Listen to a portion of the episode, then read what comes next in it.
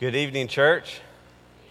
Good to be with you. My name is Stephen. I'm the youth minister here at St. John. If you don't know who I am, so excited and blessed to be able to be with you and to share with you in the Word of God. Doing a little bit of a slightly different uh, rhythm to our evening. We started off with a, a beautiful song, He Is, uh, and I think it perfectly pictures uh, what our good news is, right? Hope for the hopeless. That is who our God is, that who's, who Jesus is. Uh, and so, this is what we are doing uh, for the next uh, period of time. We are starting a series called Good News. And we're going to be looking at a lot of really good news. Pastor Tom, Pastor Ashley are going to be sharing a lot of those with us in the coming weeks as we prepare our hearts and our minds for the resurrection of Jesus. But tonight, uh, we have Ash Wednesday. And historically and traditionally, Ash Wednesday has been a bit more of a somber service, focusing in on our sin and our guilt before God. And we're going to focus in on some of those challenging and convicting elements tonight. But I want you to stick around because at the end, we're going to see how repentance has good news even in our darkest moments. Before we do that, let's pray together. Heavenly Father, we thank you and we praise you for tonight and the opportunity to come to hear your word spoken, to allow it to transform us from the inside out. And God, we pray that it would be your word spoken tonight, not mine, that we would have hearts and minds and ears to hear, and we allow it to transform us. Pray this all in your Son's name. Amen. So, if you didn't catch on, uh, tonight is Ash Wednesday.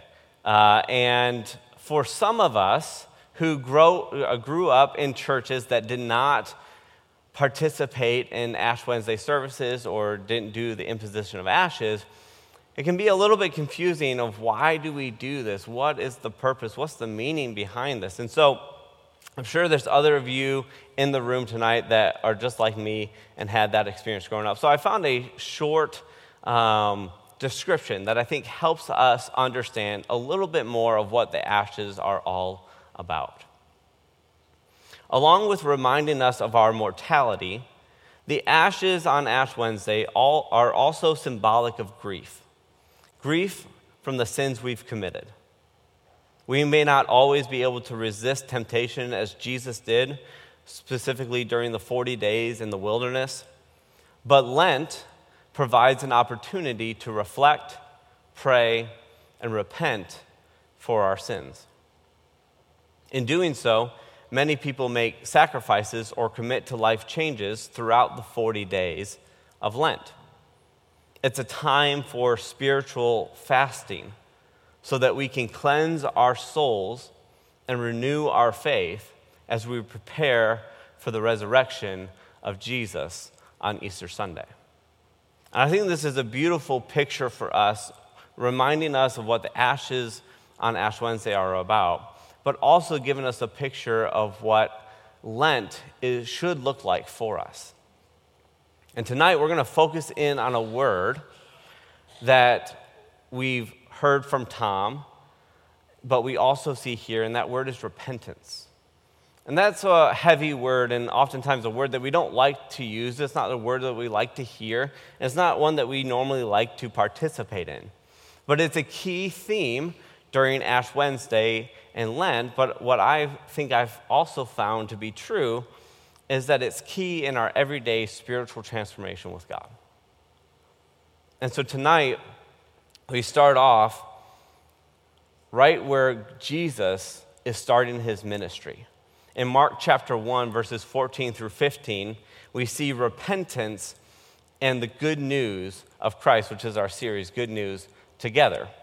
Let's read that together in Mark chapter 1, verses 14 through 15. Now, after Jesus was arrested, Jesus came into Galilee, proclaiming the gospel of God and saying, The time is fulfilled and the kingdom of God is at hand. Repent and believe in the gospel.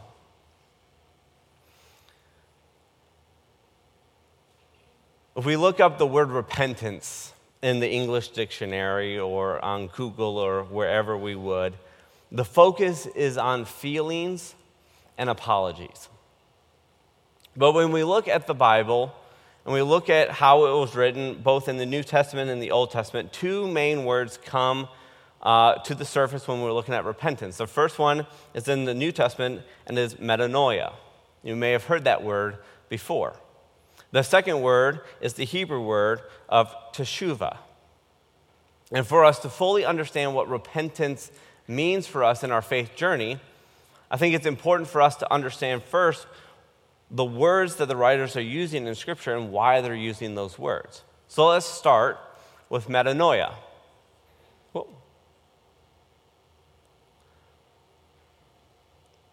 Metanoia.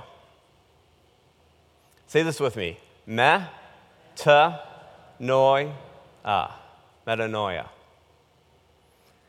Metanoia means a change of mind that leads to a change of behavior, which means that repentance is more than a feeling. Repentance is more than a feeling, a change of a mind that leads to a change of behavior.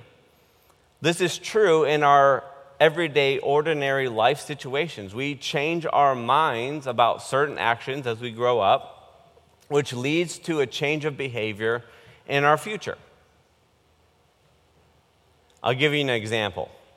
Maybe this is true for you as well. The clothing and hair choices that you make in middle school and high school are not the same that you choose when you're older or at least usually. Because this is also what's happened recently for me, so I'm not quite sure about that. However, when we read metanoia in Scripture, the focus is not on our everyday, ordinary life situations, but it's a focus on our change of mind regarding sin and about God, which results in us turning from our sin and returning to God. When we understand metanoia better, it helps us to see the connection between the New Testament word for repentance and metanoia and the Old Testament word teshuva. We see that next, teshuva. Say this with me. Te, shuva. Teshuva. Right? And teshuva, again, is a lot more than the feeling of guilt or regret. There's that included in it, but it's more than an apology or saying, I'm sorry. In fact, it derives from the verb to return, which means teshuva is less about the regret and guilt that we feel, which we do, but our response to that in our desire and our decision to turn away from our sin and to return to God. You see, repentance is this beautiful change that happens in our minds and in our hearts and in our actions. As we turn away from our sin, we let go of it and we return to God. And if we see repentance in this way, it will impact the rest of our lives. You see, when we repent, we take the blame for our sinful condition and we side with God against ourselves.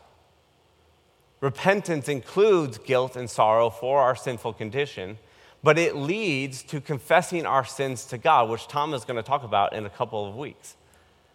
But ultimately, forsaking our sin and resolving not to return to it. And for that to be true, repentance must be ongoing. Remember, we said repentance is a change of mind that uh, results in a turning from our sin and returning to God. And this doesn't just happen once and it's done. Oftentimes we think about repentance in our conversion experience. We repent from our sin and we're forgiven by God and we move into our relationship with God and we forget about repentance. But it's just like how good physical health doesn't happen automatically right? We just finished a series about a health assessment. We looked in Proverbs and we saw how the change of your mind regarding your health, the changing of your diet, changing of your physical exercise can greatly impact your physical health. But we all know that if you don't continue in that and continue in that new mindset, you will eventually, over time, revert to worsened health. The same is true for our minds and our hearts when it comes to repentance and our sin. And so it's important for us to create a lasting mindset of repentance.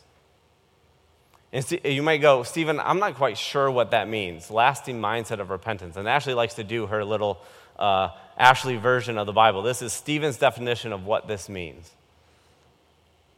love God and hate and forsake your sin.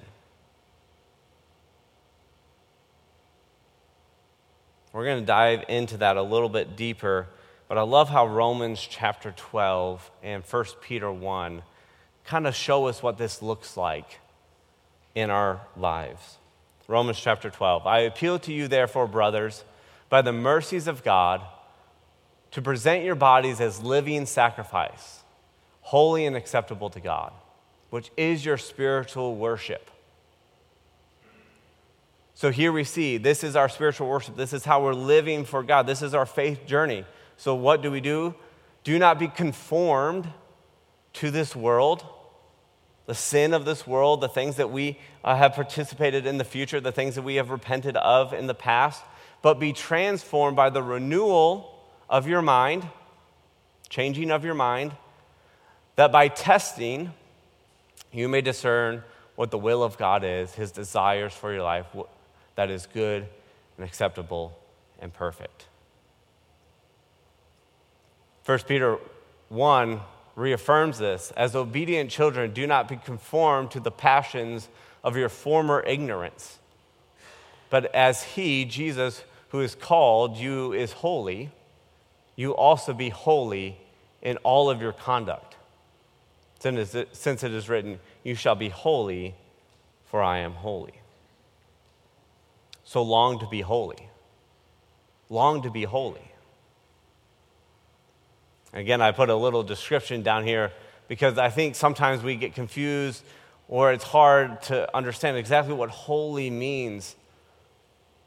I think this helps. Believe God knows what is best for you and learn to live within His will and direction for your life. See, because the next statement I'm going to give you is a pretty hard and challenging one to hear initially. But I believe it to be true because of the second half of the statement. Our goal as Christians and Christ followers is not to minimize our sin. And you may have heard that your whole life growing up in church. But here's the second half of that statement. Rather, our goal is to love God and live like Jesus, to be holy, to be set apart, to be transformed into the being God created us to be until He fulfills that transformation for all of eternity. Because here's the truth if we love God more and we live like Jesus, we will minimize our sin. But the goal is to love God and live like Jesus. Because when we switch those and we put minimizing sin above loving God and living like Jesus, here's what happens. Our faith becomes legalistic, our churches begin to focus on the wrong things, and our spiritual journey becomes less about living like Jesus and more about not doing bad things. And when I read that and hear that for myself, a couple of people in Scripture pop into my brain that I think that description matches. That Jesus had some pretty harsh things to say about the Pharisees and the Sadducees. So we must learn to love God and to hate sin and to forsake it every day. I don't know about you, but I know that that can be extremely difficult to do. And if you're anything like me, then sometimes it can be because we look at our lives and we go, man, I don't see any major sins in my life. So I'm good. I haven't killed anyone. I haven't stolen anything. I haven't cheated on my spouse. I haven't broken the Big Ten. So I'm good, right? And maybe you felt that way or feel the same way right now. I want to challenge you and challenge me as well to think about repentance in this new way. That is not just about this feeling of, uh, of guilt or regret and I'm sorry, but an actual hating sin, letting go of it, turning away from it. And not just the big ones, but all sin.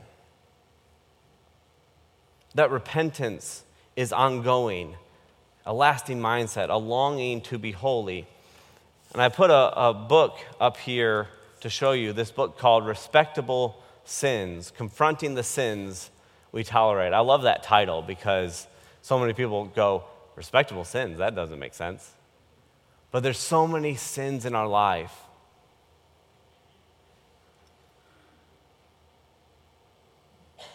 that we tolerate, that we allow to exist, that we may not even know are there. And this book has opened my eyes and, and identified areas in my life where I need to repent of these sins. And so I actually bought a, a, bunch of copies of this, and I want to encourage you to pick up a copy today in the back. Um, you can purchase some, or if you can't purchase it, just take one. I'd rather you take the book. And if we run out, let me know. I'll make sure you get a copy. But this book helps to show us and identify the areas where God is speaking into us, just like Scripture does, but ties both of them together about some of those sins that maybe are small or seem small or seem insignificant and yet are a big deal to God.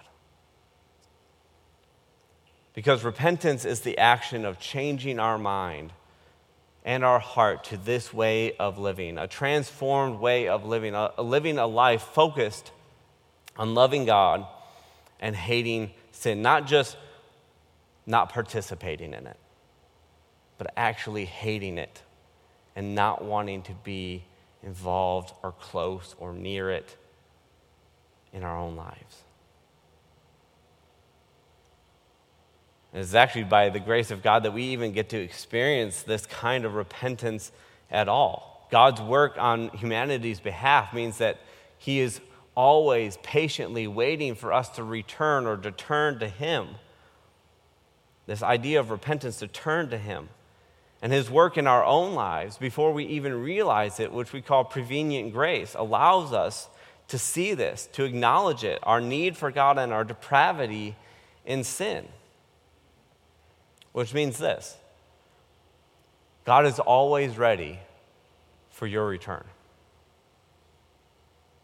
And it's always a good time to repent. Whether it's the first time or the 700th time. Acts chapter 3, verse 19 gives us a beautiful picture into what that looks like. Repent, therefore, and turn back becoming a theme of this message turn back, that your sins may be blotted out, and that times of refreshing may come from the presence of the Lord, and that he may send the Christ appointed for you, who is Jesus. I want you to think about it in this way whether you have never repented and believed in Jesus and turned your life to God before, or have been a Christian for the past 20 years, God's presence and love in your life has never changed. I think a great way to help us understand this is through an illustration. So I'm going to ask a volunteer to come up and help me illustrate this. And before you get too worried, I've already hand selected that person. I know you were all getting scared. Isabella, come on up, take a seat for me. Is- Isabella's been great to, to volunteer for this. Um, so she's going to take a seat. And uh, as she's doing that, I want you to uh, think about Isabella as a re- representation of each and every one of us. Right? So it's you sitting in the chair, not just Isabella. And I want you to think about this light. Now, this is supposed to be done outside with youth, right? But it's dark outside, so it's not going to work, right? So, th- this light is the sun, is literally the sun, right? It's pretty warm, isn't it, right? And you feel that. But it's also representing God's presence and love in our life.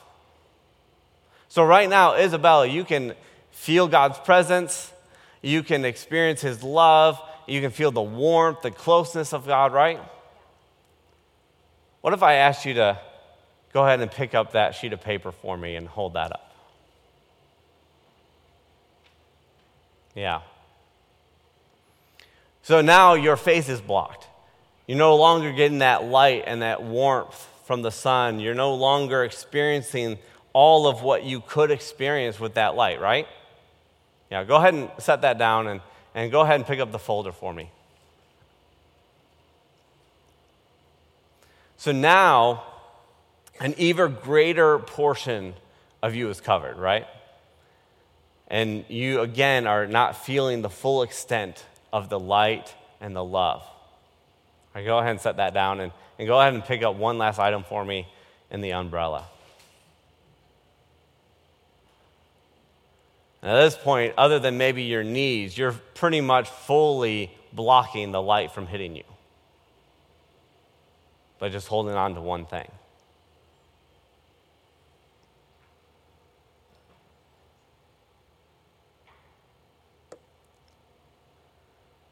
You see, these objects or barriers in our lives are sin. Sin gets in the way of us feeling the presence and closeness and intimacy and love of God that He designed and desires uh, for us to experience. And even though God is still there, and even though God's love is still present, we have difficulty experiencing it and uh, feeling it in our lives. And so, this is what repentance and a lasting mindset of repentance and an ongoing uh, ongoing nature of repentance in our lives does.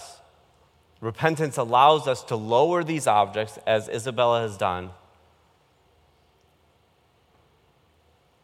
let go of the sin, leave it there, and begin to feel the presence and love of God that has never left us. Isabel, thank you so much for uh, being uh, my volunteer. You can go ahead and take a seat for me. Way to go. You did a fantastic job. I appreciate that you clap for her because she specifically told me not to encourage, to tell you to do that. So, way to go. Way to go. Best of both worlds.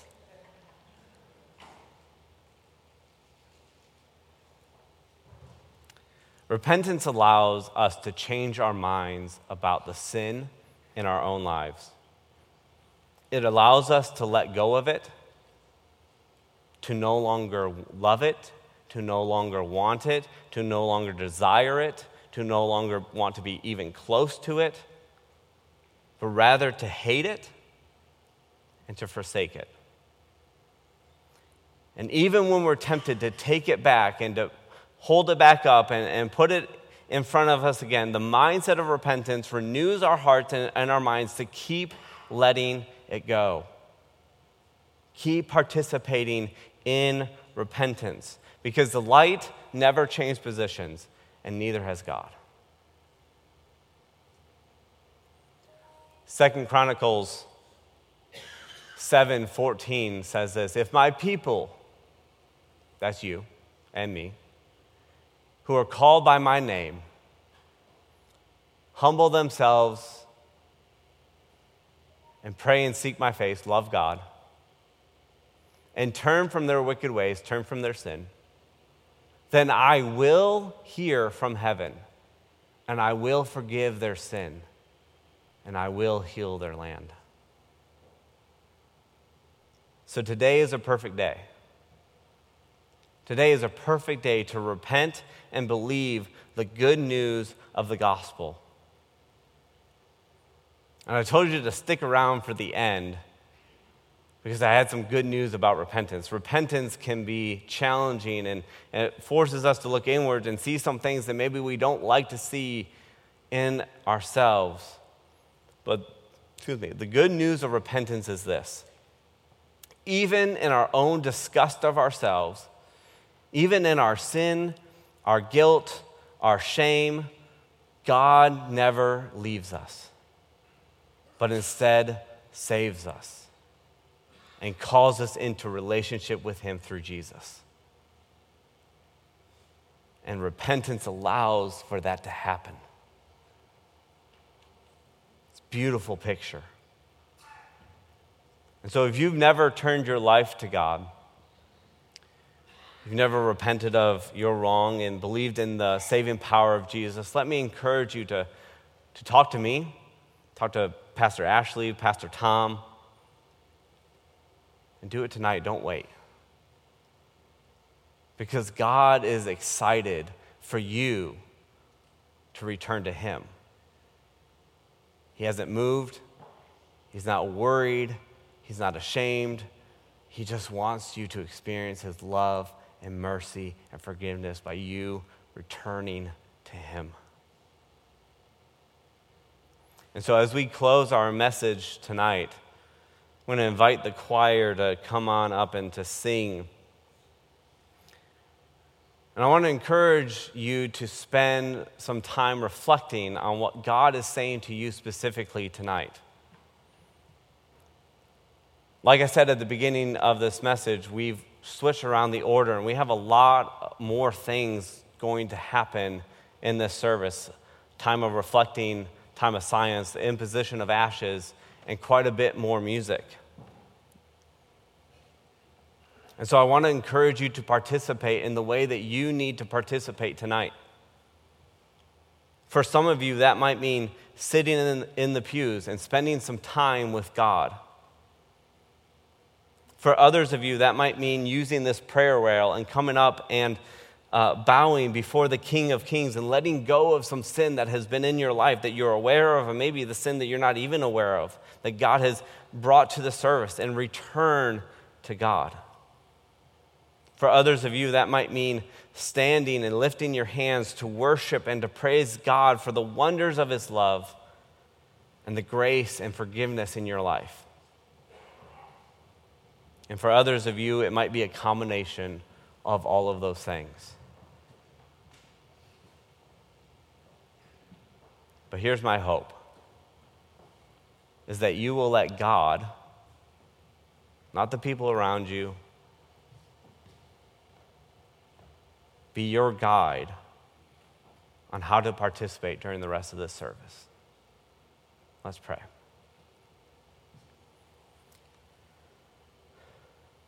Heavenly Father, you are so good. You care about us so much.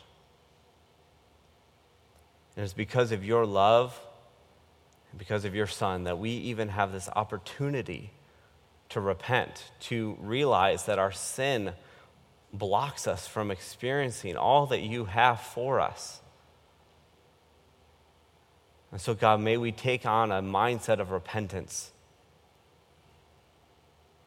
during this time of Lent as we lead up to the resurrection and Easter. May that be how we approach Lent with a spiritual fasting of getting rid of the sin in our life, letting go of it, setting it down and leaving it there, hating it and forsaking it.